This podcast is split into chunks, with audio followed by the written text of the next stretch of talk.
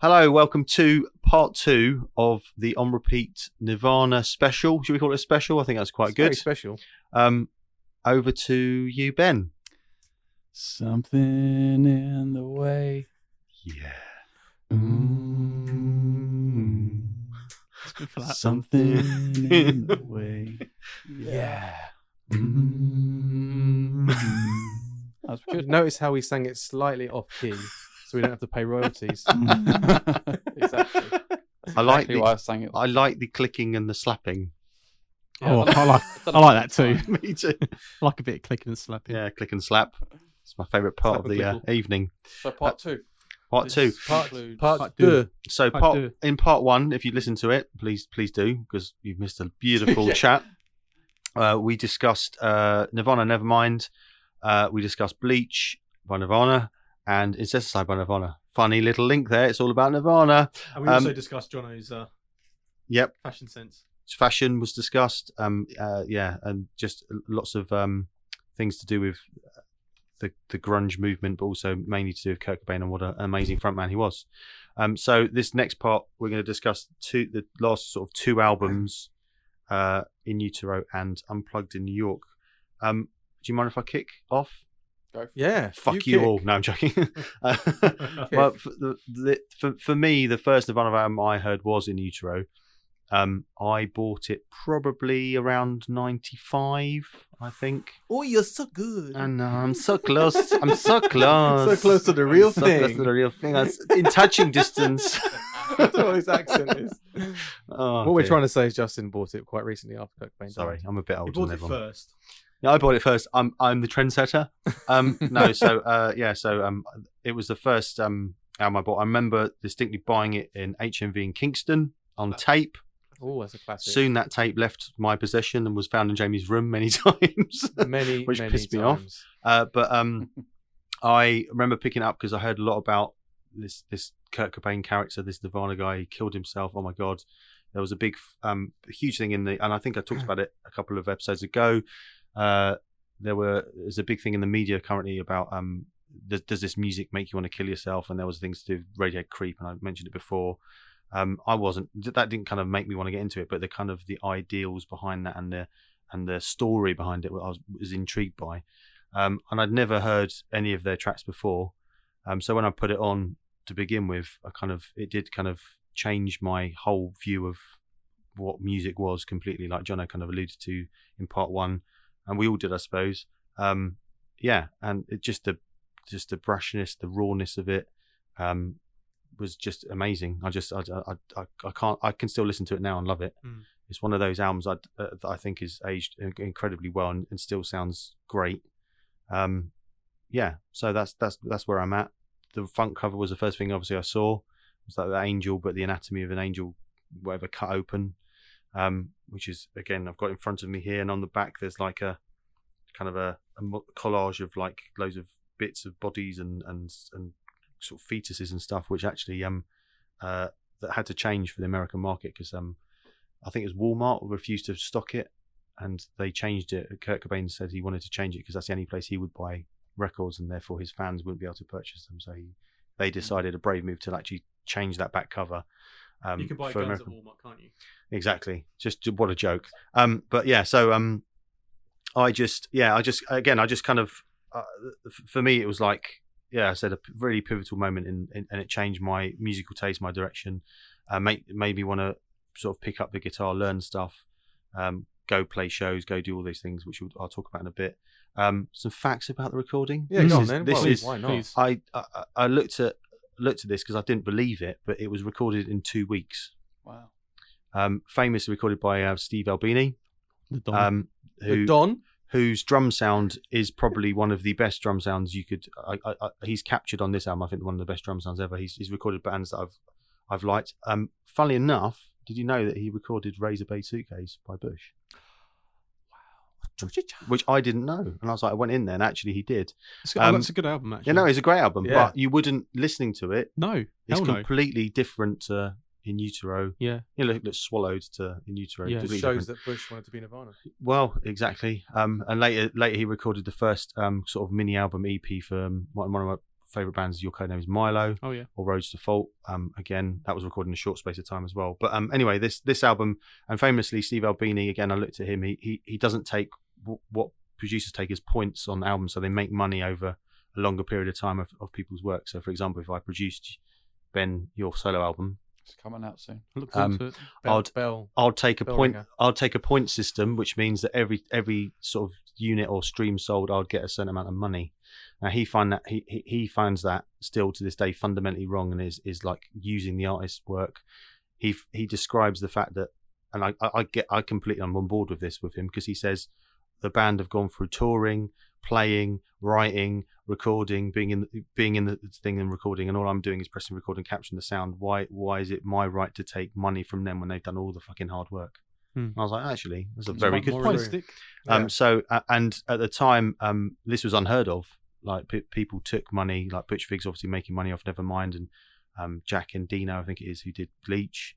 Um, so they they'll still be on mon- royalties that they're gaining from from selling stuff. So uh, he took hundred thousand dollars, which is a lot of money, but at the- but at the same time he could have made up apparently up to half a million to seven hundred thousand off the sales of, Wow. of, of, of his if he took royalties.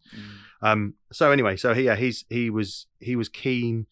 Talking about his drum sound quickly, he was he was quite keen about capturing the sound of the whole drum kit rather than just individual sounds. Obviously, he'd mic stuff up, but I kind of like that idea. Mm. He said it's about listening to it as a whole rather than individually, Mhm. which I think we're caught up in nowadays. It's kind of like, oh, that kick, make that kick sound better, make the snare, and, and you get lost in individual bits. It's like miking up an E string Yeah. Yeah. and ignoring the G or whatever and going, oh, no, I want to hear the G string more. It's actually you- you're, you're playing an instrument, which I, again you can hear in the in the recordings. Hmm.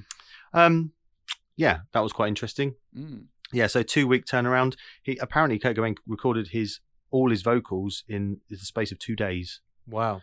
Um, he knew what he wanted to do. He knew how to, you to sing, and apparently he used to sit.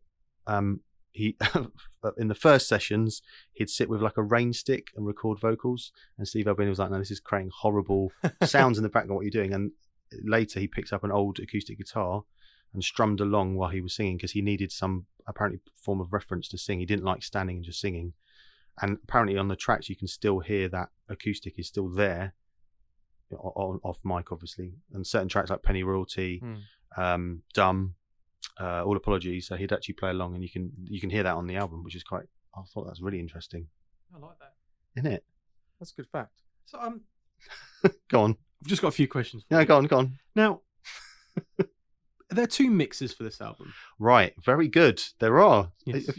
so, um, the original mix, the original mix that was the the ba- the band were happy with apparently, and Steve Albini was happy with, was taken to the record company. The record company were like, "No, we're not releasing this." They they literally were quite um, adamant they weren't going to touch it.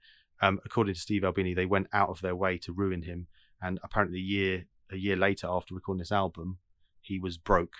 He literally was on. He said he had nothing in his bank because they went behind. They went forcefully went to other artists who who wanted to work with him and said, "No, don't work with him. Don't touch him with a barge pole." And they literally blacklisted him. Um, so, but this is the, he talks about the mechanism behind Nirvana, and the mechanism behind Nirvana was we talk about the management, the record label were hell bent against it, whereas the band wanted it. They they loved the sound of it. They liked working with him. Mm. Kurt Cobain chose him because he produced two of his favorite albums, which was Pixies' Surfer Rosa and the Breeders album, which I can't remember the name of it. And he famously like loves those albums, and and he, Steve Albini produced them, so he wanted to work with him. Um, they wanted they went in with the idea of making it sound like a raw, rawer, more updated version of Bleach. So that's Hmm. the reference from before. Um, yeah, there, there are two. I think the singles that were released were all remixed by Scott Litt, who produced the Unplugged in New York, but also famously REM. Yeah. Um, if you know him, but um, so he did all the all the singles um off the album. Um, anyway, there's some facts for you. In Utero, the name in, U- in Utero, do you know where it came from? I found this out. No. You're gonna hate me. You're all gonna hate it. I hated it when I read it. There's a poem that Courtney Love wrote Oh. to, to Kurt Cobain. He was like, oh, and he took he took Oh. a phrase that she used in this poem, and he used it as an album title. Well, I mean, I know. I was really disappointed. I was like, oh, um, because the the album itself is littered with um, like references to body parts, to disease, to illness. There's loads. There's loads what, of. what does that mean though? I've no idea. In know? utero, in in, utero was does that mean being pregnant? yeah. Oh. I think I don't know. I I I, I don't know. I'll I'm Goog- just I'll probably. it I think it's probably- it's probably- utero in, yeah. It's like Latin, maybe. Oh, maybe. inside a womb or inside Yeah, something. Yeah, maybe like yeah, yeah. that made sense. Um, that Jono makes can. Google that. yeah, yeah. Um, In Google. so yeah, so uh, as, like I said, the, the front cover, I, I bought it, and I, and, and um, I remember opening the cassette case and looking at the, the images and the images of them kind of trashing stages, and it's all, it it was it kind of all tied together with the sound for me when I put it on. It kind of made sense, and I like that. Again, we've alluded this in other episodes. I, I like the idea of the artwork meet matching the sound of the record, and to me, it, it made complete Yeah. sense. Also, when I listen to it, I don't know about everyone else, but when I listen to Nirvana, they there's a feeling that I get. It's like this hazy, weird feeling. I don't know what I can't describe it. I, I, when I listen to it, I feel like really not out of it, but it kind of takes me somewhere, Mm-hmm. and it makes me feel a bit. Sometimes feels a bit odd. Sometimes I feel a bit like up up for, you know, doing something that I couldn't be bothered to, you know, in, a- in a day. I don't know. It's a really, there's a strange vibe to it that, without sounding too much like a hippie, that kind of, yeah, I always get whenever I listen to it. Pure That's energy. interesting. Yeah. Yeah, I think raw- they generally do capture Yeah. magic on Yeah, yeah. certain recordings, and that is where, wherever you play it, it's always going to be. That's the perfect it. example of capturing. Yeah. The whole point of recording is, is capturing a performance Mm. um, and not being too clinical about it, I suppose. And that is the perfect example. It's brilliant. I mean, Steve Albini quote. I wrote this down because I quite liked it. Before we move on to how I felt about it, was um, his quote famously is the music industry um, financially exploits artists and homogenizes their sound. That was that's how he felt. Nice. And he and he saw he said he saw bands like Nirvana, young bands who were being exploited by major labels, and he would want to work with them to try and show them a different way of working. He Mm. wasn't ever a fan. Apparently, he described them as REM with a fuzz box. When he heard Nevermind, he didn't really like the production of it, but he got to know them and appreciated how good they were in a, as a dynamic and a, as as songs and stuff like that. Wow. Um, yeah, that's my research. I thought that was quite interesting. There's loads of other stuff Yeah, it's really like good. I said, um, yeah. I know recording. Uh, sorry, recording was completed in six days. That was they took two weeks, but six days of recording. What? I know. Say what? Say So- what? So they actually apparently demoed lots of tracks while they're on tour, um, and they knew what to do when they got to the studio. So they, they were obviously well rehearsed. Yeah. But they, but then Albini's classic for that. He he. there's there's some great stuff on YouTube. You watch it. He talks about getting bands in to record albums and trying to get them to do it in three days. And some bands are like, "What the fuck?" And he's like, "Well, no. If you're if you're well rehearsed, you know the songs. Like, we can do it." And he wants to just capture that moment. So it kind of ties in what you said, Ben. Yeah. Capturing that that that moment, that sound. And you've got to be tight. You've got to know each other. You've got to know the songs inside out to do to do that. I think there's no learning the songs at that point. Um, yeah. So, uh, That's very hard to do, by the way. Just It to, is. just to track back to that to to to track live confidently and to get across what each individual member in that band is doing is very hard to do. We try to track stuff live before um, Mm. in an older um, lineup, and it didn't go very well. No. no. I think I think it's difficult. I think I think you need you need to have the right chemistry in the band, but then you need to have that right the right producer Right who knows what he's doing. Yeah, hundred percent. Um, Yeah, And he knew what he was doing. He put m- mics in r- random places. He famously mic'd the whole room up, didn't he? I, I think to get Yeah. the drum sound. He moved the drums into like a, a kitchen to get a bright sound. So when he wanted a brighter sounding, uh, if you hear it on the recording, the brighter sounding drums were recording in some kitchen that were. That's the yeah. The whole, the the whole reason I wanted to invest in boundary mics when I used to own the studio was because of Steve Albini because he used like film, uh, like boundary mics and stuff, Mm. and put them on the walls.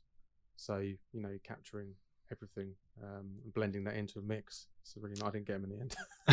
what, what, what was your uh, favorite singles from it? See, well, Songs.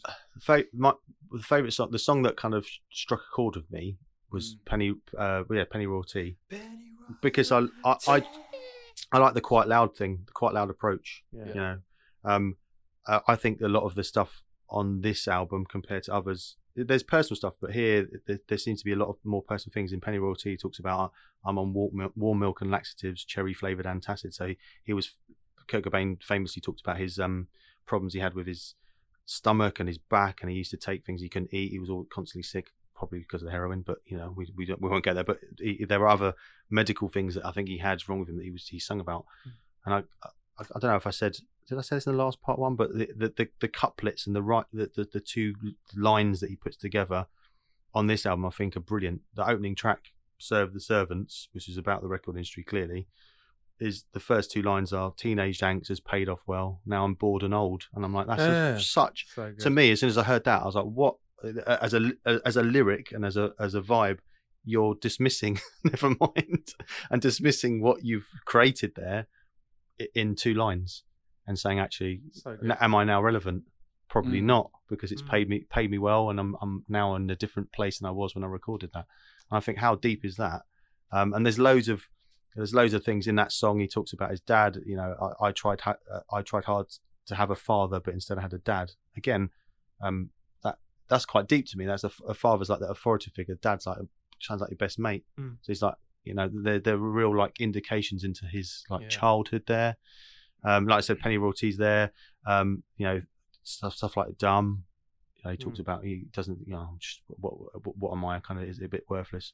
I remember reading. Well, I read a review about the twentieth anniversary. The twentieth anniversary it was released or remaster, and the the reviewer I can't remember your name, but is is very well written. It said something like, "When you listen to this album, you listen, have to listen to the two albums because actually we listen."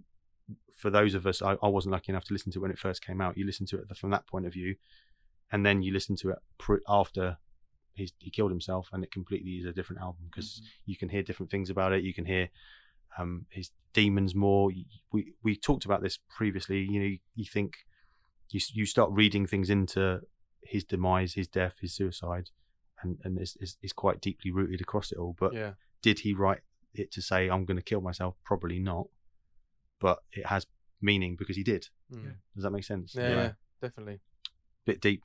No. Um, but, but yeah, the person, but, but my track, yeah, personal is yeah, penny Pe- Pennyroyal Tea loved, and also all apologies. Mm. All apologies got me into down tuning to D. So drop, drop, drop in the the Drop D. sick drop D, and that's in drop D. And I'd never done that before on guitar. I'd always been in standard E. Mm. And I, when I found that out, I was like, "Oh, this is amazing!" Drop Mm. D, and then I got into Silverchair yes. uh, with, with with with stuff that, that used drop the all the time, and then Helmet, and it all came along, and that was all in th- that that tuning. I still use that to this day. I just like the sound of it. I know that he he got that from Sonic Youth because Sonic Youth did that, um, and other bands like Mudhoney, and, and we talked about before. Um, but yeah, that kind of changed my perspective of how to play. Made things easier, Yeah. Yeah. um, but in a way, it it it, made, it allowed you to be more aggressive, more passionate with what you're playing, rather than worrying too much about how you're playing that chord. Um, and personally, yeah, so is it, it for for me? It kind of changed my outlook on like actually let's go and do this. So I remember starting bands. We talked again. We talked about this last episode. I was, I was in a band with a, uh, and we covered like "Weak" by Skunk Anansi, "Polly" by Nirvana. Um, uh, what was the other track we did? "Come on, Feel the Noise" by Oasis Nice. and we put on a show at our school, uh, and then we did have a we did that scout hut thing which we discussed, and then I start I wanted to start a Nirvana style band, so I kind of kind of had two friends who were into into the similar thing, and we started playing shows, and we went to the Kingston Grey Horse and just basically randomly booked a show. We were all underage, but they let us play, um, and we did a few shows, and then I saw Jamie was quite interested in bass, and I got him along, and we kind of we kind of just started playing, and it kind of we just did it ourselves. And I've always liked that, and I've always maintained that throughout where I am now. Um, just go and do it, and we did. It was quite good fun.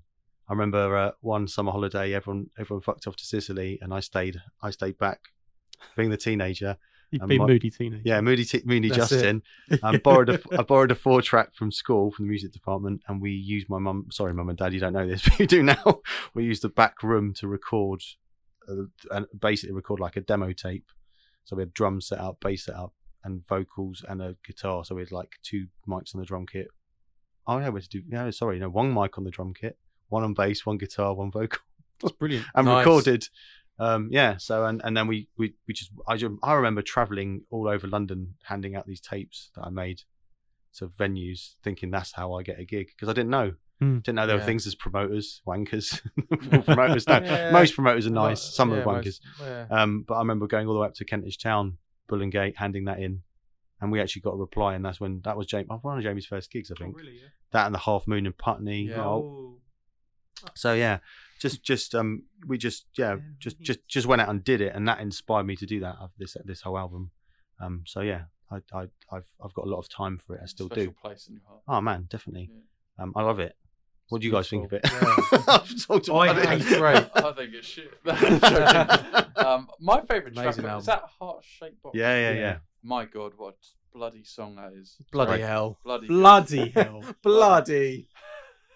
It is amazing. good song. Great song. Yeah, Yeah, yeah. That's all I've got on. Um, Jono's currently, That's all I got. currently deflating over there. He's just opening a Go bottle. on, John. What's your, what's your favourite Um, song? Whoa. I'm glad you asked. Yeah. um, I've made some notes. so I I really really like this album, and I would go as far to say that I actually prefer it over Nevermind. I do too. yeah, I do. I mean, obviously, never. No, no, no, no. Oh, never mind. No, no, no. Nevermind was awesome and important, Yeah, yeah. and we, we we spent you know an hour and twenty minutes um waffling, waffling on about that. But this this was, I think, a better written album. Mm. Um, Can I see the CD quick? Of course you can. and my I I mean I, I like I like I like pretty much all the songs on on, on this one. Hmm. Um, I I.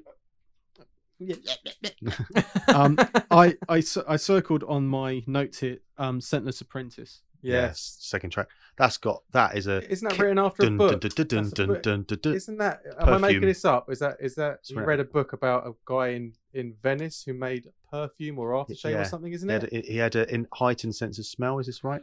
Is there's a film Um, about it, isn't there? It's I'm an sure- autobiographical song. Yeah. Um, it's pa- according it's packed with nods to Kurt's father. I tried. Oh right. I don't know. It's serving the servants. That's Serving Servants. I'm That's reading what I was the talking about. one. No, I'm pretty sure. No, you're absolutely right, Jamie G. Yeah, so I'm- Patrick Süskind novel, Perfume. Yeah. Um, it details a man born with an amazing sense of smell, but no body odor of his own. What yeah, a dream! that's that's what I, I remember seeing that What a years ago. dream. Yeah. I'm sure that's a film. I'm sure, pretty sure they made that into a film. I think you might be right. Yeah, potentially. Probably got But someone no, like Ralph Fiennes in I, it. I love, I love the. very good. You cast him. You're not in it. You're in it. Um, but I love, I love the, um, I love the, Fiennes. I love the abrasiveness of the album of, of the tracks like Milk It and Tourette's. But then you've got, like Ben's mentioned, Heart Shaped Box is just Yeah, that's that's a great all, song. all killer. Pennyroyal Tea, Another all one I killer. really Penny, liked yeah. was uh, it's quite a messy song, but Tourette's. So yeah, as I just Yeah, said that. Yeah. Yeah.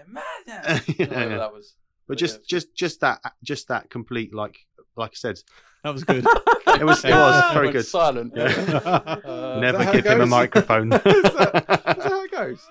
I think the um yeah. the artwork for In Utero is really quite mesmerizing Yeah. as well. There's an amazing picture um where they have the obviously the iconic angel anatomy Where are you going with this? Go on. in the background, and Kurt Cobain On is stage. yeah on Yeah. stage. Sorry, sorry. Yes, I should probably give a bit more detail. it's playing stage, so it's a uh, it's a it's a picture of, of but Kurt Cobain's kind of covering Oh, so it's like, the wings. body, so he looks like the wings. Yeah, Yeah, yeah. behind him, yeah, which is it's a really really. Did you find out what in beautiful shot. utero meant? I did, yes. Oh, yeah, what was it mean? Go on. In utero. Um, in in, a woman's uterus. Yeah. before birth. Okay, there you go. So I just, yeah. Again, I, I, I, I, I find that it, it, there's, there's abrasive punk rock songs on here. There's like great choruses. There's great pop Yeah. rock songs. But the way it's captured and recorded, it sounds like one um, sort of m- molded piece, and it kind of fits together. I can hear that. I'm just checking. no, it's fine. no, it's right. You can hear it. They. Yeah. they, they won't hear that. No. Um, what about all apologies? We're not mentioning Oh, I love that how song. good that track is as well. I mean, the whole album is mega. Yeah. It is. Again, the the videos as well that accompanied it. Yeah. You know, like, like Mm. being sort of talking about heart shaped box. I mean, I don't know. I just, I just, I just think it's great. just think it's so if good. you haven't heard it, listen to it. But I, I'm yeah, Nice. it's it's it's. I don't think you ever hear a lot of the singles played on radio. Potentially, I don't. Well, I said radio's don't pretty think you do. shit kind of comparison to what No, it is. I don't think you do. Um, uh, but actually, the if you want to hear a band playing who are tight, who are on it, and with some fucking cracking songs to record that in six days, I don't know anyone on that I listen to that could do that. Personally, And then 16 months later, he was dead. I know. Well, there you go. But like I said, so I got yeah, I got into my obviously after he he, he died. I remember this is a memory now. I remember hearing on the radio when I was listening to the I don't know the chart or something. Um, like, what is it? Fourth of April, nineteen ninety four. Is that when he died or fifth? Or One fifth, or two. Um, but I remember hearing it announced on Capital Radio John, what on the news. So what was the date? No, no, no. I was going. I was like, It's the Oh, fourth or that's really sad. Oh, really? Okay. I, thought you I thought it was like disagreeing 20, with us. 24th, but I don't know why. But anyway, it's Fifth fourth. sixth, I'll Google. Well, He it's- didn't- well, he didn't we'll die Google it. over We Easter, don't- We, we don't want to know about his. Is it It's four- resurrected four- on fourth the, or the fifth. third day? But I remember hearing, I remember hearing the news story, and I didn't know anything about Nirvana. And then, like, obviously, whatever six, seven months later, when I bought it, I was like, oh shit! It kind of, Yeah. I made that link, and I was like, oh, okay.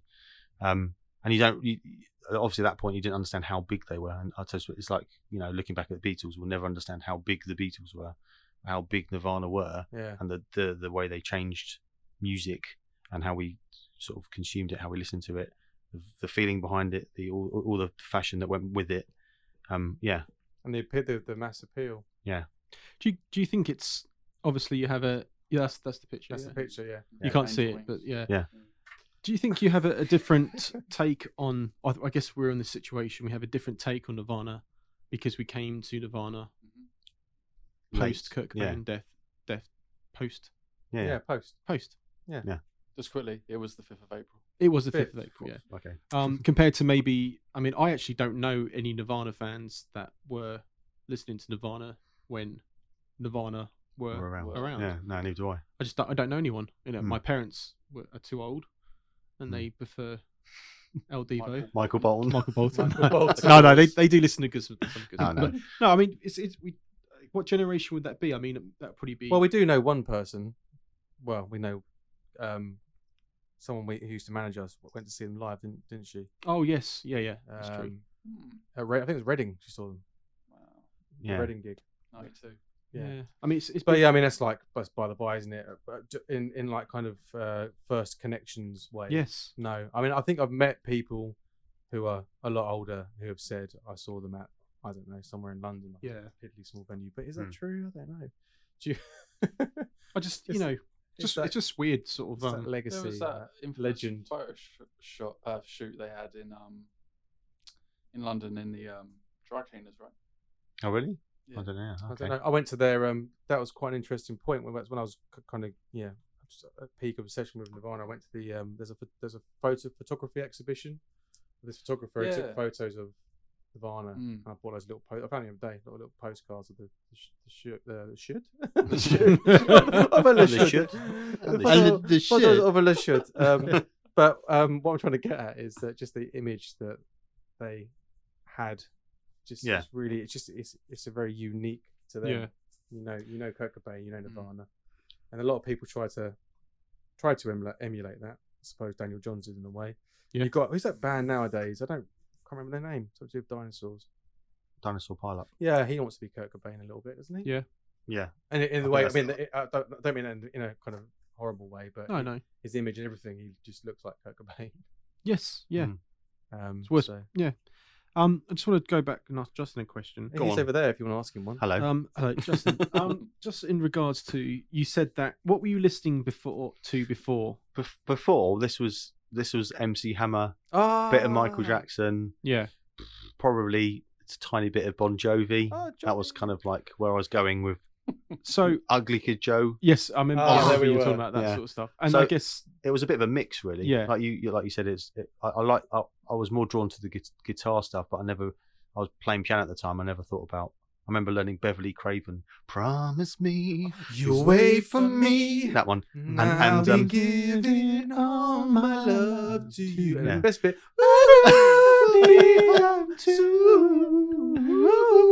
Welcome to open two, mic. I don't know. I don't know the lyrics for that. Welcome part. to open mic at That Crunch be in the Studios. Um, It's yeah. so good. That's a great song. Um, and then I remember be- learning to play. Um, what's it called? Everything I do, I do it for you. oh, Brian Oh, Adams. Bryan Adams. Yeah. So I, I so I, I- I learned piano, and then I was tr- I sort of went around trying to find things that were popular and learn them. And uh, my sister was better at piano than me, so she'd teach me it. Um, and then yeah, kind of the sound of the guitar, and, and that around that time was when I wanted to buy a guitar, and I bought a guitar, and then I didn't didn't really know what to learn.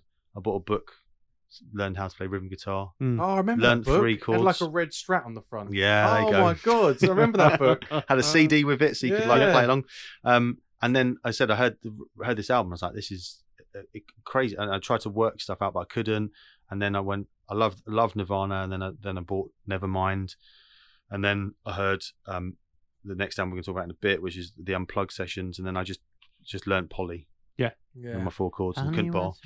Um, yeah, and that that was yeah that kind of that that's that kind of got me into where yeah playing guitar. Go let's go and play some music. Let's go. Yeah, everyone's do been to that party, haven't they? When there's that one, that Oh, when God. you're young, where's that one guy who plays "Come As You Are" on the acoustic? Yeah. Doom, doom, doom, doom. I used to- Isn't there? There's always Yeah. that one, that one guy who does I that. I fucking hate that shit. I used to hate it all the time.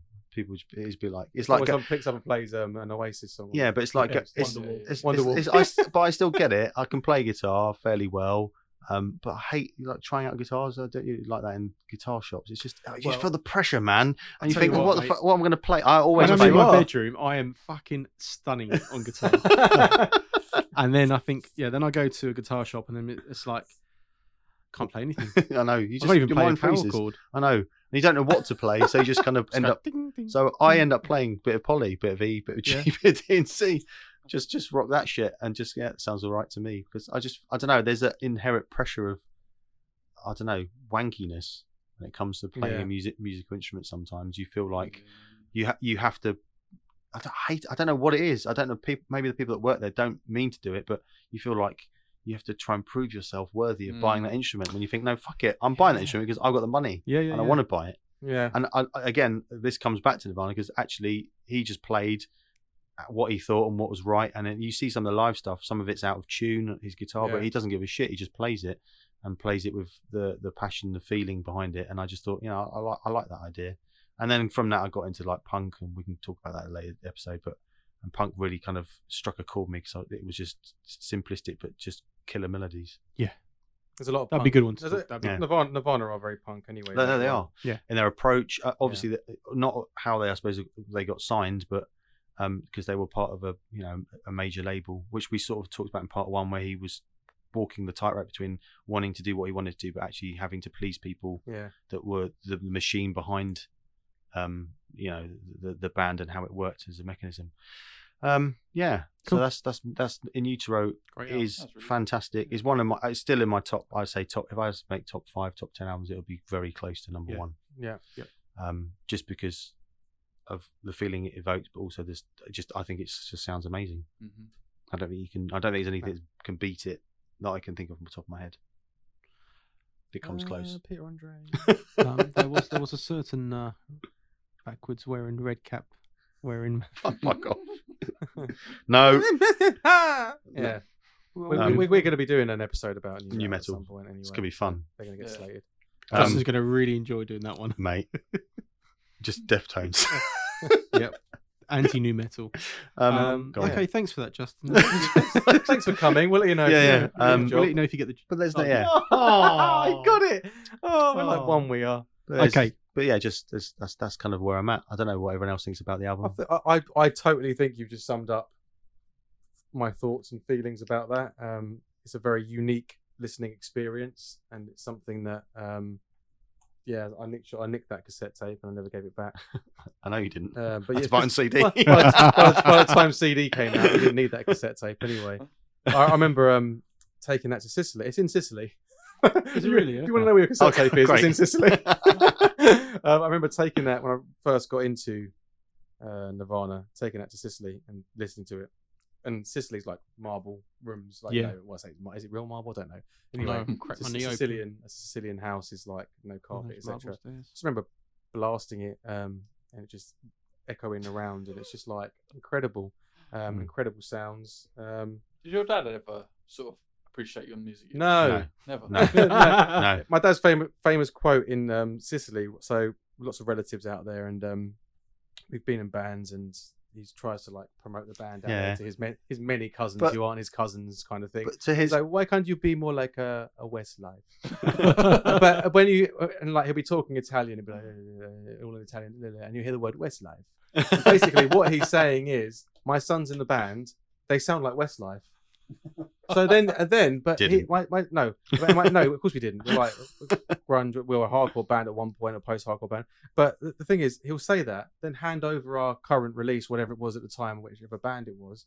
How how disappointed is that relative, one of the many cousins, to go home and think they're putting on something that sounds like Westlife, and it's just me at some point in one of the bands just screaming down a microphone. It just must be like a The must get blown because I know. Sicily itself is like, uh, well, it's not too too much anymore, but it was like always like ten years behind Yeah. and everything, fashion, music.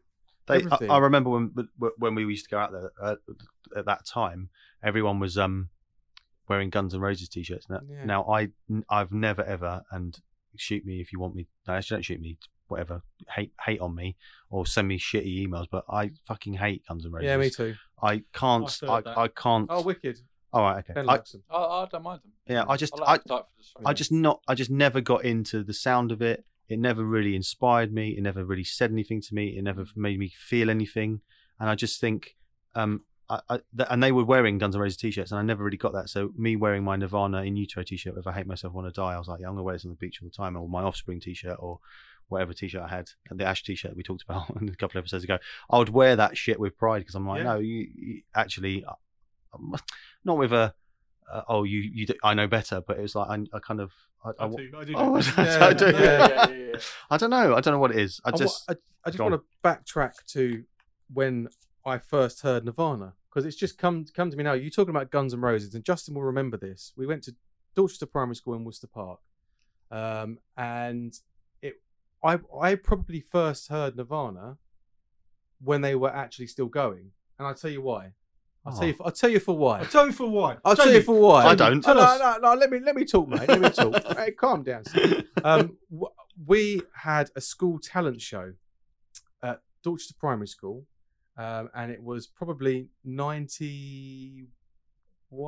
Would have been seven, maybe six or seven. And there was a there was like a talent show, and it, huh? Seven. Seven. Was it seven? Yeah, you- Oh, seven. Um, and there was a talent show. There was a talent show, and the, the one lot of lads came out, and they did. I don't know if you remember this, Justin. They did Guns and Roses, and they had these inflatable guitars.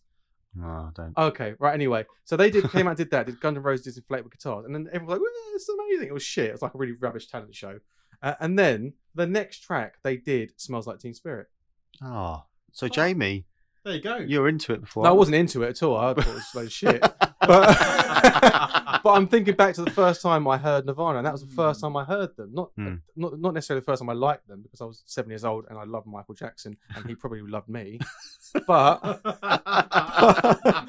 but um, I, I looked a little bit like Macaulay Culkin. actually. Um, yeah, the Milky Bar. yeah, it's slightly like a Sicilian, like you know, slightly uh, olive skinned Macaulay Culkin. That's what they used to call me, the olive skinned Macaulay Culkin. Um, I'm going so sidetracked here, but anyway, that was a talent show. They played Guns N' Roses. Everyone wanted an encore. They played "Smell Like Smells Like Teen Spirit" with inflatable guitars. First time I heard uh, Nirvana was then. Thank you. Well, Just because That's you pretty- mentioned Guns N' Roses. that's pretty amazing. Yeah, Oh, you were there. Memory. You were there. Oh, I don't. I don't remember that. Anyway, so yeah. Um, but yeah. So yeah. So, so it's the first time you heard Nirvana too, Justin. You don't- Well, I don't remember it. It was it was not memorable for me at all. Uh, probably because of the inflatable guitars. Um, but yeah, I don't, yeah. So I just uh, So I just went off, went off on a tangent. that's then. fine. Oh, it's But. I was, gonna, I was gonna say the thing about our dad. No, go, Nick. Oh, go on, no, go I on. just this is nothing to do with anything. But I was going to say, do you remember that guy at Glyn used to play play guitar? Always in the assembly, he uh, had like an orange guitar. He was really good. No, I don't remember. He used to play like Michael Jackson. No, I don't remember. You not? He No. to, he was always up the front of the fucking assembly on his little chair playing Michael Jackson on his fucking guitar. I don't. If anyone knows, if anyone's listened to this, who we're still friends with, who were, who went to Glyn, who was the guy with the orange guitar? Anyway, Justin, carry on. I was gonna say. No, I was gonna say. Coming, cu- kind I'm of sure I'm not making it up. c- I'm coming back to Ben's original question about like dad liking stuff. I think he he always. I, I, I've always said that. I did I say this? I might have said this at my wedding or my parents' anniversary. The the thing I get from my parents, and this is go deep now, but my dad's always been the dreamer. Go and do it. You know, if you can, you can. You know, always believed in what we did. He didn't really get what we did, and he didn't really understand the, the path it was on. But he was like, yeah, he was always pr- he was always proud of us doing Mm. that. My mum was more of a realist and like saying like, yeah, do it, but make sure you got this to back. You know, so we Yeah. we. I, I we had a you know I can't can't dispute I had amazing uh, amazing parents. They are or had. They, are- they are still are. sorry. But um yeah but he his the, the pride in, in in what he was telling them was was we we used to get annoyed about but when I look back at it I think Yeah. actually he was proud of what we were doing but he didn't really understand it. And his closest his closest link was Westlife, which was which was actually brilliant.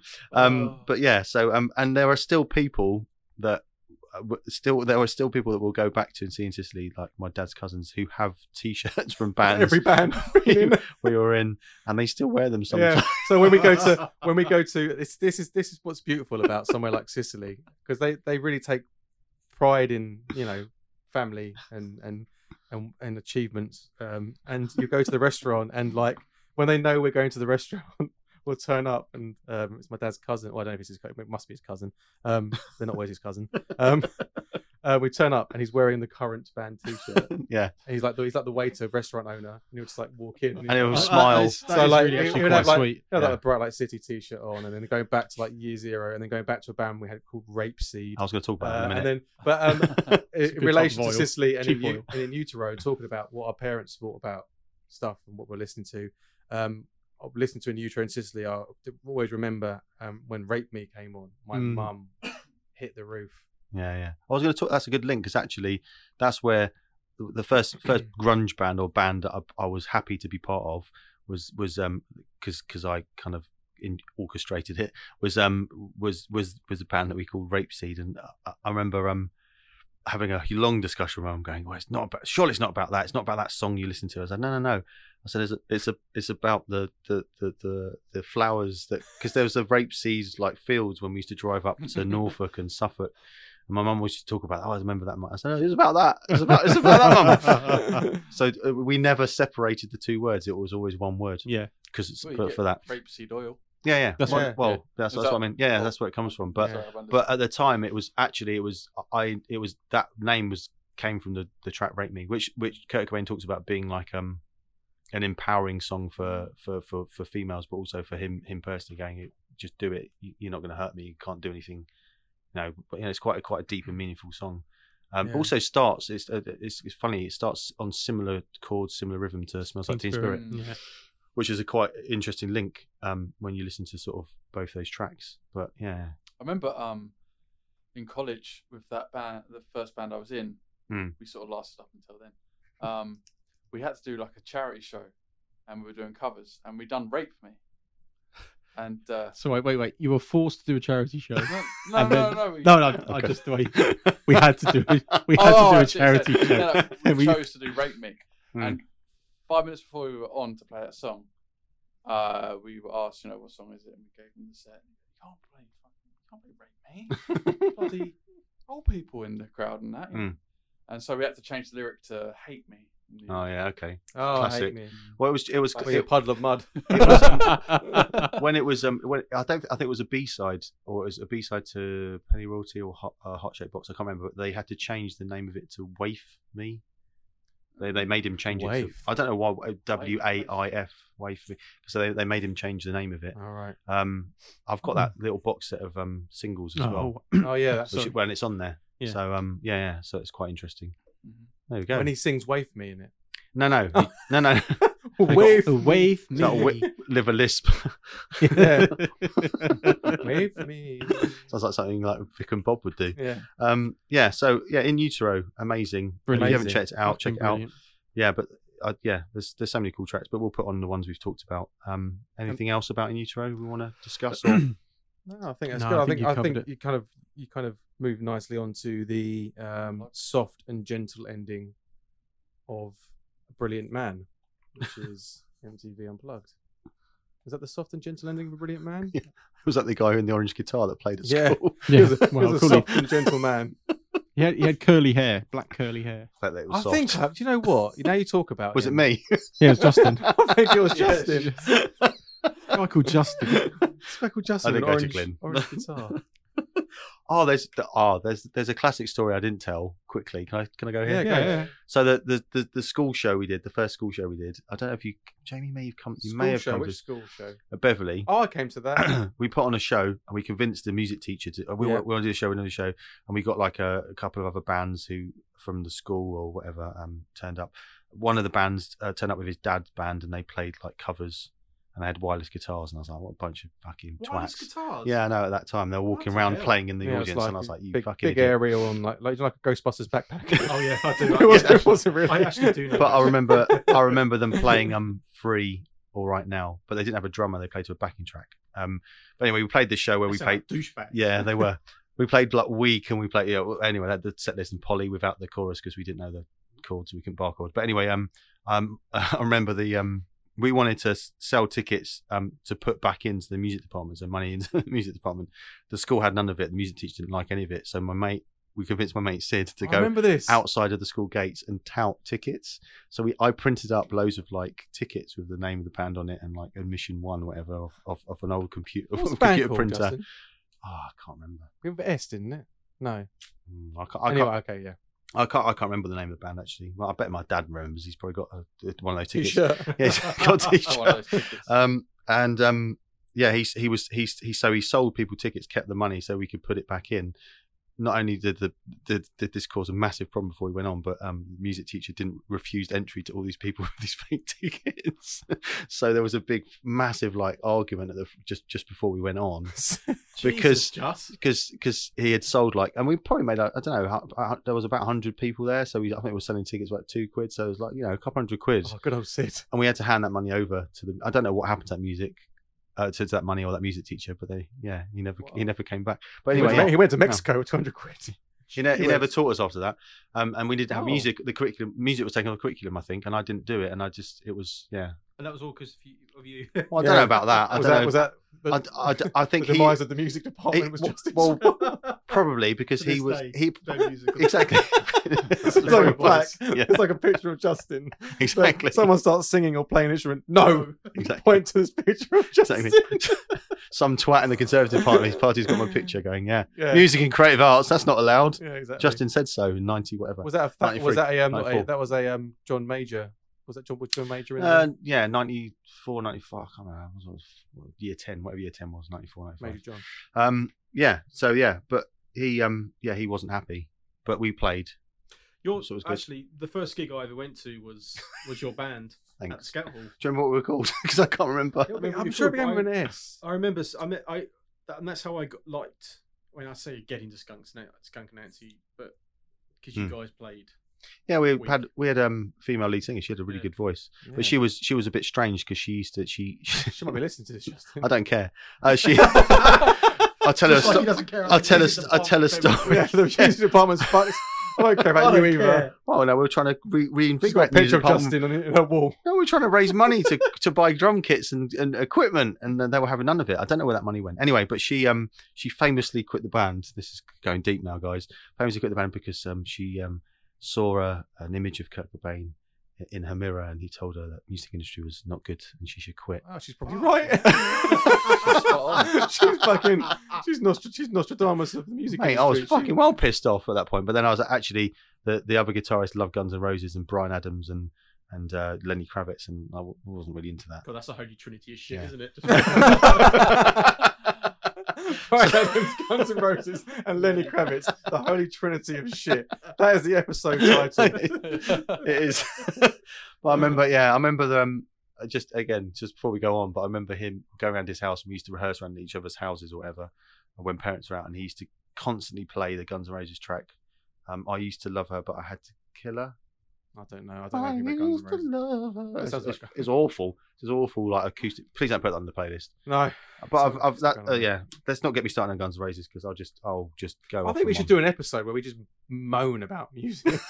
oh, I'd like that. I would like that. I think that I think that should, we should do a poll on Instagram or wherever. And would you like to hear an episode of us just moaning like silly old men about about music? The thing is, I would moan about call a it- lot of stuff that, to be fair, I had. I went through some bad, bad, I've got a great title for it. phases of music. One foot in the rave. One foot in the rave. Well, Based Ra- on rave foot- was rave was in the pretty good compared to some of the stuff It's I really used to listen to. That's really good. One foot in the rave. Anyway, um, I think, um, I think we're done. No, we're not. We're not. But, um, MTV Unplugged. MTV Unplugged Oh. Nirvana. Um, yeah, I've got the CD here. Oh yeah. Eh, well, again, I, I, if you want to talk about it, but when I, when I bought it, the first thing I remember is opening the the um, uh, CD, and it was made of that. Recy- it was the first CD I had that was Ah, made of yeah. recycled or reused paper, and Ah. it smelled really unique. Doesn't smell anymore. I like that kind Probably of stinks of- that kind of cheesy smell you get in the box from like, well, Amazon. yeah, yeah, it was, yeah, it I hate that smell. I hate that. That's Just so true. the other day, awful smell. so off, off, Yeah. completely off topic. We're talking about smell. That cheesy smell. I bought something. I was, Yeah. I was looking at my shoes, going, "What the fuck is that smell?" It's like some trodden shit. There's a, there's a baby pooed itself. I was like, "Oh, it's awful." It's Have horrible. Have I pooed myself? And I went down. It's like vomit, cheesy Yeah. vomit. I know. Anyway, sorry, carry on. I don't understand. it understand. didn't smell like cheesy vomit. It's it I smelled. don't Like, understand that at all. no, What the smell? Yeah, I mean, I just think, well, it's probably recycled. That's why. well, I know, but I mean, it's it's like someone's taking a shit in it. Like, Maybe they have. Maybe they have. Anyway, anyway, If you that's work for, interesting. if you work for So- Amazon nowadays, you probably so would the be smell. taking shit it. you So- no, just thinking about this, if I were to go and buy this today on CD, Mhm. it probably wouldn't be the recycled paper. oh would no, it? it smells. I don't think so. I If you remember ta- that ta- smell. take out take out the in, if you take inlay, out the inlay, smells. and tell you what, I do really love this. That feel. Yeah, yeah. You know Mm. what? Give it a sniff. Do you have to get pissed off when people try to take off, take out CD U cases? And They don't got these back. two little bo- Yes, here, and it scuffs and up. it scuffs. Yeah. Yeah, yeah. Or, or it rips the paper. Piss me off. worse. Or For those of you of who I've never bought a CD. it? Um, It does what still smell like That's- it. Do you mean it's got that? It's got that. Um, I don't know. It's and it had. We're just sniffing CD. I get it. Welcome to sniffing CDs. It's Smells actually. But, um, really quite beautiful, isn't it? the yeah, but but the artwork in it That's is beautiful. amazing. Um, the this the the set to this. Um, I never managed to see this um until YouTube. I never managed to see this um live, as in when it was when it came out or after it came out until like I said YouTube came about and I remember watching it but the, the set is dressed in load of flowers people at the time people go oh it's because it's like a funeral it's, he was preempting his death and all that stuff which is nonsense um and I was saying to you guys actually earlier if you go onto Spotify there's the deluxe edition which has got the sound check of um the the whole set on it and it's really intriguing it's really interesting because there's um there's conversations going on in the background famously Dave Grohl was like um, too loud for MTV Unplugged, so they had to give him some hot rods. And there's an act, the first track or second track is actually him or someone talking to him, trying to convince him to use these things. Some there's someone going in the background. these are like sticks, but not. They're like hot rods. I don't know if it's Dave Grohl or if it's someone on the production team telling him, and he's going, "Oh, oh, yeah, okay, oh, all right, yeah," and, and he's kind of trying them out while Kurt Cobain's sound checking. it's really weird. Um, and there's like the Pennyroyal Tea on, on on this album is just Kurt Cobain and his guitar. and It's beautifully raw and amazing. Um, in the sound check version, it's the, it's kind of a full band and it just doesn't sit right, and you can hear they're not happy with it. Um, and they were really uncomfortable with playing acoustic. But when I heard this, personally for me, I said it. I, I kind of bought this and Jar of Flies/Sap by Alice in Chains at the same time, and it was kind of it put a whole new spin on grunge for me because you heard you could hear the songs, you could hear the melodies, you could hear how they were structured and how they were being played, but they still had that intensity and passion behind it. But it just I don't know. What year was um, Unplugged? That was night. That was done in '93, Mm. around December '93. Um, then they played a a um, And then Utero was 90, '93. 93 as well. So this came out. This this came out after, after, In Utero. yeah. It was recorded after In Utero, but the, it was released, I think, just before his death or just after his death. But um, they played this show, and then they played um, what would what went out as a New Year's Eve show. I know this from I'm just sad, and I used to read stuff, but they it was called Live and Loud. You can watch it on um, YouTube. Uh, Pearl Jam was supposed to headline. Double, it was supposed to be a double headline. Pearl Jam and Nirvana were supposed to headline to put to bed the you know the rivalry they had. bit like um, Oasis and Blur. Yeah, but Pearl Jam pulled out at last minute because Eddie Vedder had a bad voice. So you, you had the Breeders, Hmm. Cypress Hill, What? and then Nirvana. Oh, come Um, on. And, and Nirvana played for a longer set on that. Yeah, no, come on. Nirvana played for a longer set on there, and they played the Man Who Sold the World, Yeah. but it's the it's the full band version, which sounds cool. What a weird lineup. I know. Like Nirvana, the Breeders, you can't fuck with the end of please no interruptions. Dr. Green Thumb. Hello, my name is Dr. Green Thumb. I know. But like Cypress Hill loved it because it got Yeah. it, it, it main they were main, meant they were main support. Therefore, more people watched their Yeah. set than would. And it, I love that kind of that connection between those different genres. Like, what was that? Um, going off tangent, but still Nirvana related. What was that program? That thing on Netflix with Dr. Dre, um, out Defiant Ones. Defiant Oh, Ones. right, right. There, isn't there a scene in there when Dr. Dre's like got a stereo playing and it's like a Nirvana song? He's like, oh, I love this track. And he's like Yeah, yeah. pumping, like he's like just jumping up and down and dancing. It's just brilliant. I love yeah. that that kind of connection between genres. Anyway, Yeah, no, it's Well, true. no, I think you're. sorry, I think you're spot on with there with, with what you just said there. yeah, thanks. No, I- Thank you, John. Now. um, I think it's because John, the seed is the same, isn't it? The seed's the same. It's just, Of course, it's, yeah. You know, yeah, same. It comes. It comes from this. We, well, we talked about this a couple of episodes. Didn't we? It comes from a similar The candles viewpoint. Um, Pat Smear. Pat Pat- Smear. Pat Smear joined the band as a as a second guitarist after In Utero because they wanted to beef up the sound. But also Kurt Cobain was obsessed with I think it's the Germs he played in or, or a band Something like that. that he Yes. played with. He never seems to age. In he's in Foo Fighters now, and he does look a bit older. Looks great. there he's I think when he played in Nirvana, his second guitarist, he's, he's like sort of mid to late thirties, and then he still he still looks great. And he, I tell you what, I've never seen a man rock guitar wearing a glove as well as Pat Oh, Smear. so but he's good. always smiling. He's loving it. No Always matter how aggressive the, the music is, he's always he's uh, yeah. But what a, yeah, such and a great guitar. and he added he added loads to it. I mean, you can if you watch that live and loud set, you can hear him. Um, he, he kind of takes over the rhythm guitar parts while Kurt Cobain does sort of the crazy anti-solo stuff, and he I don't know, it fits nicely. He does backing vocals, but on this is really good as well. He does a lot of backing vocals and plays extra guitar. There's some really beautiful cello Yes. in these Yeah. tracks. Um, on Dumb, all apologies. Yeah, my I wonder bro- how. Oh, sorry. Go, Karen. Oh, I was gonna say my brother actually had the DVD of this. Oh, uh, nice. I've watched. I've watched it a couple of times. It's just wonderful, Mm. Yeah. From start to finish. Yeah. It's lovely atmosphere. Mm. Imagine being one of the audience. Oh, man, I know. How I, magical I, is? I read a I read an interview. I- Mm. obviously after this was this was done. I think it might, might have been Dave Grohl was talking about how like um, they're all jo- like laughing and joking backstage and like saying like you know there's there's no real true fans here. There's all these industry people just like clapping and cheering for songs that they think they know what they're. Do you know what I mean? It's just Yeah. like kind of woo like with special guest tickets and VIP tickets and how they would much rather have had like their actual hardcore fans Yeah, there yeah. to come and witness That's a bullshit thing, really. a Yeah, that's terrible. There, isn't it? Yeah, I mean, there's like people just whooping and clapping, and then like, it's like a list of names of people who attended. And it's like Yeah. all these industry bods from like, Because they didn't actually play all the main hits. No. They purposely didn't, didn't they? yeah, Yeah. Something like that. Yeah, that's right. I mean, Yeah. that they've they fo- there's a lot of the focus is in utero. They did loads of covers by the Yeah. Meat Puppets. Is that that way? Where do Oh, you sleep yeah. last night? What was the um? Sorry, can Man Who Sold the World Pretty Book by of David Bowie. Yeah, Uh, the I one wonder- really liked, uh, Lake of Fire. Lake of Yeah, fire. I Yeah, really like that one. I wonder That's how much um, Yeah. Yeah. input. So you were talking about the cellos and the orchestration and um, structure. Do you know how much input they had into creating that? So like, say, like, so how much creative direction did they give to like the cellists and the? I think there's quite a lot because the, Okay. the cellist on this is on the live and loud performance Okay. they did um, later on. So she played she, so, and she's on the in utero recordings. So I think uh, and and Al, Steve Albini talking about in utero said that when they came when Kurt Cobain came to the studio, he knew exactly what he wanted. He knew he wanted a Yeah. guitar part here, he wanted a cello part here, he wanted the drums to sound like this, he wanted his vocals to be like this. He famously used like um an amp that had two power amps, power valves or power whatever they're called, broken. So the sound of that guitar is is going through a broken amp, but he likes the sound of that distortion, that dirt. Um, and I remember seeing um, well, side side note, but the guy from Your Code Name Is Milo, um, we were lucky to play with them actually, Young Legion in Young Legionnaire. Mhm. But he famously said um, there's a there's a thing where he he had a broken pedal. He didn't know it was broken until someone fixed it because then that changed his sound and he didn't like it. So he had to make Mm. his sound engineer break it again or make it sound like because that was what made Yeah, it oh, right. good. And I like that organic stuff about it. It's like it doesn't have to be perfect. Actually, if you like the sound of it, it's good.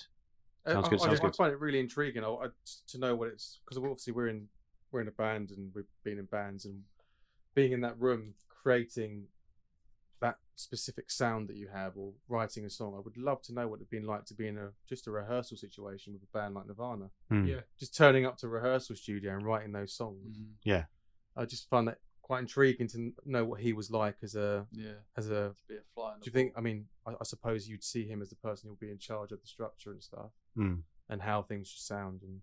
I, Yeah. I, I, I, we said this last episode, but I think as well he's um he's people don't rate him as a guitarist, but I rate him highly because to sing and play "Come as You Are" is fucking crazy. Same as all apologies. It's you know the rhythmically what you're doing with your And- hands and and then singing. Yeah, yeah. It's there's there's the, and you can hear it on the like stuff he's doing here in the um the extras the extras part on the Spotify thing. He changes the key to Pennyroyal Tea because he wants it to sound more harsh, and he says that and you hear it on the mic. I'm going to change the key for this. So he he was an intelligent guy. He wasn't. It, it, I suppose the the public persona of him not giving a shit, like we talked about, Hmm. was there, but he did give a shit because he cared about what he was doing in the art. Um, he cared about how he sounded, and there's like bits on there's for the whole of that sound check. There's bits of him going to Scott Litt, who's producing it. Does that sound alright? Do I, am I okay? Mhm. Am I in key? Uh, and so he was always questioning. So he's not. He wasn't. He wasn't the arrogant Liam Gallagher. I'm fucking great. Well, you're not, mate. Yeah. You just you just got a good songwriter behind you. Um, he he he, Yeah. he questioned him, which I I like that. He's down to earth. It's it's what we do. You do that as musicians. Am I Yeah. am I doing this right here? You, you that's natural human instinct. You don't go out thinking I'm fucking great because you're gonna fail. Yeah. Well, he, he was that kind of the example of don't believe, never be- believe the hype. Hmm. I mean, at some point he must have realised that they were making a massive difference in the music industry. And Oh, for that's- sure. That was probably quite hard for him to grasp. And then on the flip side, obviously, it's something that he was geared towards. If you read his journals, Hmm. it's all geared towards success, not fame, I Hmm. suppose, which is the difference in a way. And I th- um, Yeah, I think they wanted to break out of their mold as well because they, uh, again, they, they wanted to famously record a, a, a acoustic album, which this became. But their next album, that he, he was talking about doing it completely like REM vibe. hmm. So I was just going to say, Yeah. got a question for you guys. Go on. Oh yeah. What do you think Nirvana's third album would have sounded like? In utero. Oh, Fourth I'm album. joking. I'm joking. I'm sorry. I was going to say Yeah, plus one. Yeah, So yeah. three I'm, plus I'm one. joking. I'm sorry. It's four. Four. Quick maths. Uno four. Uno. Uno four. um, what do you think it would have sounded like? I, I, I, I don't know. Because if you look at Bleach Mm. to Nevermind to even Incesticides to In Utero, that there is huge leaps. There's that they don't they they sound like the same band, but they sound like they're pushing themselves to different places. I'm gonna be Yeah. really, I'm gonna be really controversial here. What? I don't think they would have been a band. Yeah, because there was a bit of tension I- towards I- the Do you- end. that was it. Done. I, I think he would have gone on and done. I personally, I mean, this is just like, oh, man, I know Ben I think he would, have, in my opinion, Yeah. Uh, to the point that where he was, um, suicide aside, which is like obviously you can't put that aside because it happened. Yeah. I think they would have just disbanded I think so. Yeah. and and, reformed. and, and done something 20 years else. later. Yeah, I'm Courtney Love pretty convinced him to get Timbaland to produce his. Uh, Mm. yeah, yeah, exactly. Yeah. But No, I I, you I mean, think he would have. I think I, I personally, I know this is speculation. I wonder what the vinyl would have sounded like. Mm. You know, to, to this day, I, I think the personality of Kurt Cobain, the way he, he was wired, the point where he got to with In Utero, I think they would have just stopped. But would would would the catalyst be there for Dave Grohl then to form the Foo Fighters? That's exactly true. Because he recorded Marigold in in, in the Utero Mhm. sessions, yeah, um, and that was his first penned Dave, and it was a B side for one of the Yeah. singles. Because when he Um, was doing early Foo Fighter shows, the audience didn't know any Foo Fighter songs, so they were just it. shouting out "Marigold." Yeah, yeah, It exactly. was like, oh, Yeah, it's no. strange, isn't it? You Mm. think about these these. So Kurt Cobain, for example, who obviously killed himself at a very young age. You can't picture them aged, can you? As in, like you couldn't picture Kurt Cobain now. I mean, Oh, how, how yeah. old would he be? yeah, What, yeah. 50? It'd be fifty something. Yeah. 50 odd. They're Yeah. forever immortalized. Mm. It's just an odd kind of Yeah, feeling to yeah. think that if he was still here, Because I what think would John he- Lennon would now be eighty. yeah, it? but what would he? Yeah, what would he move? How would he? Because like Eddie Vedder, you you fortunate or unfortunate enough to see the change in the man. Yeah, But I think actually Eddie Vedder aged, has aged very well, and he's he's embraced the fact that he's getting older. Yeah, Mm. He doesn't try and be that person. But Yeah. would Kurt Cobain be the, the same? Would he? I think so. I don't To- know. to- the thing is, I mean, as you said, it's so difficult to really It's just it's sort of even impossible, isn't it? comprehend. I mean, Yeah. I think it's I think there's a. If you read his journals and then you look in a bit deeper into it, he was quite self-destructive. Yeah. yeah. I mean, to get into heroin and hardcore drug Yeah. use, then there's there's some there's something there that he's trying to a gap he's trying to fill, Yeah. whatever that may be, Yeah. with drugs, with whatever he was doing. I'm not sure if Um, there's that predictability that you can see with Layne Staley with Kurt Cobain. Though. No, no, So you can you could always. well, Not that I'm saying we were into them when they were around, but you look back on it, you can always see Layne Staley going one way, unfortunately, Mm. and that's dying, you know, at some point very Yeah. young. Um, but I don't think you could ever. uh, Could you predict that with Kurt Cobain? I don't think so. Did That's Kurt, what- I mean, did Kurt Cobain ever look? I mean, Layne Staley looked unwell, didn't he? I think there's some photos of Kurt Cobain where he has like the sunglasses on and he's like kind of like splayed out and stuff, and he Yeah. doesn't doesn't look great. He's you know lots of scabs on his Yeah, face yeah. and stuff. I think, Um, I think uh, the destructive relationship of Courtney Love as well. I mean, that montage of Heck is uh, again. I mentioned this a couple of episodes ago, but it's quite um, it's quite it's quite a hard watch personally. Mm. I, I, there's there's scenes in there that sit really uneasy with me that I mentioned, and there's things where they're in hotel rooms and they're just just just strung out and fucked basically to Mm. you know together and, and fine. But to to watch those personal things, I, sometimes I think, do I need to be? I don't know. I don't know if I want to watch this. And Yeah. what was the intent behind releasing that? Was it oh to show you show you the the true side to him? Well, do I want to see that true side to him, or is that is that something that's deeply personal? That I mean, uh, there- there's probably things that I don't want anyone to know. We all have things that we keep to ourselves. Yeah. I don't feel it's right that I think someone's profiteering on his death. The other thing I want to say about, which is a bit fucking, which really angered me when I was looking at Spotify. Um, you go, you know, you go on Spotify and you can donate to. Great, they've they've set up a, a link where you can donate to musicians, bands, like during this co- the COVID Corona thing that's going on at the moment. You can donate money to help support these bands. Guess what's on the Nirvana page? That fucking link. I mean, who's who's making money out of that? Yeah. Because fucking Dave Grohl and Chris Novoselic and obviously Kurt Cobain's daughter is not because there's a Yeah. there's, that to me that's sat so and it's, it's there now. You can go check it out, and I think that's really wrong. See- I think you tend to see the per, the the true personalities of um of band members because Dave Grohl's known as a nice guy of the industry, and his judgment of Courtney Love to me is probably pretty accurate. He doesn't. He, I mean, he doesn't like. He openly doesn't like her. He he openly disagrees and uh, and, and refuses to do things that have anything to do with her. Mm. And uh, you know, I trust you, Dave.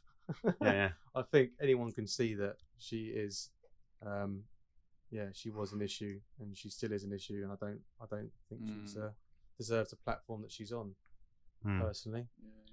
It's um, it's difficult. There's it? a. j- I need to mention one song Go on. which was, I think, released in 2002, even though it was recorded. it Oh, No, You're in the- Right. Yeah. No, Yeah. you're right. Yeah, Right. That was a bit of a weird song, but I actually liked it. No, you're right. Yeah. yeah. yeah, I mean, how was that? That's that was one thing. How was that? So was that Mm. from demo sessions? Was that from? I yeah, that's that's so. There's again, if you go onto um Spotify and the, uh, the the deluxe version of In Utero's got every track they they record. So they recorded more than they did um for the album. Was it twelve tracks? Mm. So there's a track called "I Hate Myself, Want to Die," which is his throwaway Yeah. comment they used to use. There's the, there's a track called "Verse, Chorus, Verse," which was his dismissive, like, um, kind of song about what he thought pop music was about or what he should be writing. Um, that you know your rights on there, and there's loads of kind of demos as well of him that they've obviously went into the studio with. They never probably got around to record. So yeah, I don't know. Who produced? You know, um, no, you're right. Whatever it's called, is it? I'm was not that sure. I'm not sure. All right, I'll I just to look into remember it having. I remember. I remember it sounding quite good. Yeah, I remember the actual sound of it was quite good. Um, Yeah. I'll but yeah, Un- unplugged. Anyone? Any thoughts on unplugged when you heard it first time? Because that's just that to me it was a massive departure from Nirvana sound. It was a an album that I think the first time I listened to it was over my friend Sean's house, and he had this downstairs kind of. So in in Australia, obviously houses are quite. Oh, sorry. um, houses are quite different the way they're built, but he had this really cool part of the house downstairs, which Hmm. he's it was his dad's bar, but it was also kind of like a, a breakout room for him as well. So, you know, he had the stereo down there and amps and guitars and stuff, and it was one of those albums where you know we just sort of cracked open a bottle of Jim Beam and it was just there, and it's kind of quite mesmerizing just to listen to. Mm. Yeah, It was, definitely. you know, It's, it's, I think it still is, and it does evoke those memories. But you just, I think when you hear great songs being played in maybe a different tempo, but you can Yeah. still hear how good the songs were when you take away all the all, absolutely. Yeah. the, all, all the Mm. production, or well, well, lack of production for the new show. It was just like mics and just record. Yeah, Um, uh, yeah, I just think you can hear how good a songwriter he was. it's and- His pitch is perfect, What? Am I saying fantastic? fantastic. What's wrong with saying fantastic? fantastic. Uh, yeah, so there you go. Uh, anything else we want to talk No, about I think that's- Nirvana wise? I think that concludes Nirvana. We've, we've gone into some real They still Good, have 14 million good bots and bibs there. listeners, monthly Yeah. listeners. But as I was saying, that who, who's making money out of that? Because that's that's that's the big. It's true. Not Yeah. Frances Bean. I know. Mm. No. I hope she's all right. Yeah, She's out of the. right, Frances I, I, Bean. she's not in the public. I haven't seen her. She's not, No, not, no, not then- she stayed strays away. She from- popped up when she she gave her boyfriend Kurt's guitar, and then they broke up, and then the boyfriend was like, "I'm keeping it." Oh dear, But his Oh, guitar recently sold for six million dollars, didn't it? Wow. bloody hell! Jeez, Wow. crazy. crazy times. Anyway, Crazy so, Oh, yeah. well, I think that's that's a Closes really that closes the door for um, the Episodes. conclusion of episode Seven. seven. Seven. Seven. Um, C'est bon, so- c'est bon. We what- are the masters what of uh, we- different fir- language. Firstly, what are we um, doing for the next episode? Well, Justy, Justy, Just, Justy, I'm just Justy. just just going to check on Westlife? the schedule now. Yeah. When are you talking well- about Westlife? oh, we Jamie? should totally get your dad as a guest. Oh, just he'd to love see it, what he yeah. listened to when he was young. We've oh, got he listened to some great stuff. we've got a choice of three things. Right. Okay, we can either do um, Britpop, I don't know much about that. but- Oasis, Verve, Pulp, Blur, etc. Yeah. We could either do hip hop, Fugees, Eminem, Dot Stray, stuff like that, Yeah. or we could do the old punk, Green Day, Offspring, Bad Religion. Yeah. Because that's kind of all. Yeah. Because that and Blink One Eight Two. Because that all came out. That's all to me. what- Is I, I I'm quite sad because I googled when stuff came out. But if you look at the the time period of when all those bands came out, is all around the similar time. Yes, and it was like it was, it was like a big melting Yeah. pot. Well, no, this is this is, this is kind of like ninety six to about ninety nine two thousand. Because Blink's album was in ninety nine, Offspring came out, Green Day, Yeah. and you had like hip hop, like Eminem coming out Well, with his first I'm album. of early Blink. Well, Like yeah, but even like e- Yeah. early Green Day, they started what in the Ninety- like 80s. But I'm thinking like 88, D- 88 or Dookie and Smash and Yeah, like yeah, yeah. um, you know Yeah, Enema yeah, of the yeah. State. Punk or something. Yeah, Did that? Th- those I'm t- I, I j- just remember that those albums that kind of we probably heard first. I didn't Yeah. hear I didn't hear Oh, Kerplunk okay. before I heard D- uh, Dookie Oh, yeah, first. yeah, and then- same, same. I, I heard Nimrod first. And Alright, actually, Green Nimrod. Day have a similar vibe in terms of guitar playing and. Do you want to go punk then? Are we Let's going go punk? punk, Let's not baby. talk about now. Let's I'm sorry, yeah, So let's do we're that. go- we're going to discuss Green well Green Day, Offspring, any punk that was around from like mid '90s to 2000. Yeah. Oh yeah. Oh yeah. We can talk about Punkorama compilation albums. Punk oh yeah, I Punk's love quite that shit, baby. Yeah, I mean, is it? Are we talking SoCal? Or are we talking? oh, anything. go on. Oh, go, yeah. Shall I? What we can do is just bring. I think we bring in our like key, our key, the key albums. SoCal. Gutter mouth. SoCal. Yeah, some come punk, baby. So Oh man, I tell you, yeah. Yeah. or, or, or, or punk tracks that we heard. Absolutely, man. Yeah, I love- I don't I- mate, I love Doesn't have to be albums because actually for me it's probably a few albums and then like loads of tracks I would hear yeah. Yeah. Because that time I was going to like the Fighting Cocks and they did a rock rock thing and um, the Peel in Kingston, Oh, the peel. which Rest was like '98 to 2000. And they used to play loads of stuff. Yeah, I think it's a great because it's it's a natural progression. When are we doing Yeah. nu metal? So after punk. Yeah, that Yeah. comes after punk. Okay. Because actually, That makes it makes does come after punk. Yeah. In the sense, in the It is. timeline That of kind of popular- American style punk we're talking about. That's what we're what- not talking yeah, about American like style orig- punk, yeah, yeah, that not, kind not, of. not not like the. But we, British. c- but we, that we can talk about that s- style punk. But then later on, we can talk about getting into because I got into the Clash and Yeah, me too. Sex, Sex Pistols well late and Yeah. Jam and stuff like that. Because but you have to go through that. I think. I'm just, I, I, I don't try to do it chronologically. Yeah. That's my ideas in my head. Sounds good. Yeah. Is that all right, everybody? And then we can talk about Yes, a bit of hip hop and Britpop because I think Britpop we need to discuss. I know Jamie wasn't really into it, but Oh. Jono was, Ben was. I'll I tell you what, that could be my episode where I just moan about it. Yeah, all right, yeah, fine. yeah. Okay, you can just slag it There's- off. I mean, there's we'll, a lot of moaning to be done. I believe. but there's some classic tracks in that era. there is, there Oh, are some for cool tracks. Yeah, definitely. yeah. Drugs don't work. They just make. Didn't they? Verve you got ser- served. They got sued, didn't they, by the Stones? Did they? Oh, what Oh yeah, for Bittersweet bittersweet. Yeah, Symphony. Oh. but the drugs don't work. What a good way of ending. Yeah. For Kurt Cobain. Oh. Anyway, we hope you enjoyed listening to our Next time, to uh, our two-parter uh, Nirvana um, Special. speciale. speciale, Expose. speciale, um, and expose tonight on on repeat. Nirvana! Was Nirvana! He, is he really dead? Nirvana, Nirvana, Nirvana. I was going to say you Um, have to do repeats tonight, tonight, tonight, tonight. tonight. On repeat, repeat, repeat. oh dear, we are crazy Anyway. cats, aren't we? Oh, Um, it's I've had I've had four gins, so that's why I'm like this. Um, I've Next had time- a whole pack of bloody Weasley wigs. Oh, you, didn't, you, didn't, you didn't have your, didn't have your rose. My diet's gone right out the window. Four packs no, of- I'll- no, I'll Or save a packet of sherbet Wisley wigs. I tell you what, I'm going to save my rosé for Friday night. What, we're not here though. What's happening? No, I'm not going to have it by myself while I'm Oh. watching Question of Sport. Thank you. and there is an insight Uh, into uh, Is Sally McCoy still on that? no, it's um, Matt Matt Matt this is not Law part of the podcast. and um, what's his name? The, the cricketer Phil Tufnell. Phil Tufnell, Oh, toughest. Is Tough um, as- Susan? What's her name? Sue. Sue Baker. She's still doing it. Yeah, Yeah. Barker. Barker. Barker. Sue the Baker. Sue the Baker. Sue the Baker. It's not like us to get facts um, wrong in, in our Oh yeah. I think we should maybe have a disclaimer. Yeah. Disclaimer.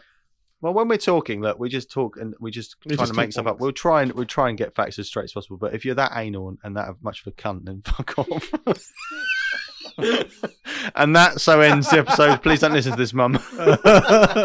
it's true though. Come on. yeah, no, it's good to absolutely. Just chat shit. Oh, we just we just talk. If you, yeah, We don't claim to be experts. We're just talking Yeah. personally. So there you go. Yeah, it comes from it comes from a place of, Of our- goodness. of goodness in our heart and uh, our mo- And I'm sorry I dropped the C bomb. Come- yeah. So Justin's gonna ask me to cut that out. Actually, I, I was put a I was on noticing I'll put a bleep on Justin's it. potty mouth. Oh, he's a potty He's boy. got some, he's a Potty boy. naughty potty boy. in my in my in my job, my potty boy. In my job, I'm a potty boy. Now in my job, I can't, we can't we swear. can't swear. So this is like sweet relief. I can't swear at home because I've got a five year old daughter. No, mate. I, I, Doesn't stop me. I'm joking. no, I'm actually, sorry. swearing is, is a form of expression. It is. It is. So fuck off. Or- I'm joking. My ears. All right. Okay. All right. So rounding it off, um, the usual stuff. Justin, what do we need to do? Go to on repeat. Oh God, Oh. UK uh, Instagram. Check us out on Apple Podcasts. Go to Spotify, please. If you want to sponsor us, thank you, John John Wang, Oh, yeah. for our John micro- Wang. no, microphones. Oh, sorry, this is going to distort quite a lot. I'm getting a bit excited. Here's It's John. Very Is it loud. John? Yeah. sorry, it's distorting, guys. His name's John. Nah, Joe Wang. Something like Anyway, we've got some. We got. We bought some. Jill. we Jill got some- Wang. June. Oh, Jun Jun. Wang. Okay. June Wang. Jun Wang. Ju- thank you for your your mics. They're, they're lovely. We've got them all today, so thank you very much. If you want to sponsor us, we'll we'll give you a shout out. I don't know if you even just listen to this. Um, Uh, We just gave you a We'll free one, mate. logo Yeah. on our posts. Oh, don't do that. I, I don't know about that. Nah, that's a bit. Um, Anyway, Then sponsor us. hey, if will, you do want will. to sponsor us, yeah, we'll, we'll give. Or if you want to, you know, us to listen to one of your tracks, people send them in and we'll listen to them. Oh, what critique. bands? Like, Yeah, yeah, No, want. don't do that. Well, I don't Oh, mind. oh, we could do a moaning episode then, can't we? Okay, fine. We need to get a guest soon as well. I think. Yeah, special. Well, the thing is, I like the idea of guests, but this is But- our thing, really, isn't it? Yeah. I don't really want to listen to any other prat talk about stuff. It's bad enough is to us talk about it. We could get some. We could get some guests in for maybe the. I don't know who would get in. Who Well, would someone in the industry that we know? No. who would like Let's to go- come in? There you go. Oh, oh yeah. Comment. I'll if tell you who want. I'd like to come in. Who? I'd like Ed Hill to come in and talk to us. Oh He's a yeah, lovely Ed, guy. that's that's fine. Yeah. I'm, I'm, I'm happy. See, Jono? I'm happy with that. Yeah, John- that's a good I'd idea. like okay, I'll John- take it back. John, That's a Ro- good is it idea. John Robinson. I'd John- like him to come in, promoter. John Robinson. We love John Robinson. We love Yeah. Ed Hill. Beautiful. I love it. I love it. I love Big them shout to come out in. Big to them. shout out to them. Who else? Oh, there's loads of people we'd love to come in to talk. Yeah. Do you want to Can't come and think talk? of any Let us know. Anyway, Get should we wrap it mum- up? Let's wrap it up. At On Repeat UK on Insta.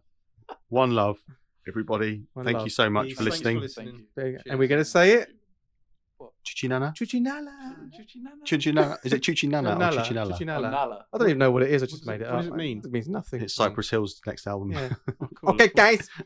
Thanks for listening. Chuchinala! Yeah. You can't fuck with them. Are we're going now. seriously. Insane in the membrane. Is that- That's what- Insane. That's why we got to do hip hop. Yeah. we can talk about them. I could do the whole episode like this. So when I first heard Cypress Hill. oh, it's so bad. I, they're, they're great, Cypress Hill. This is fucking the most ridiculous ending ever. All right. Right. All right, see ya. Okay. Bye. Bye bye. One See you love. Bye. later. Bye-bye.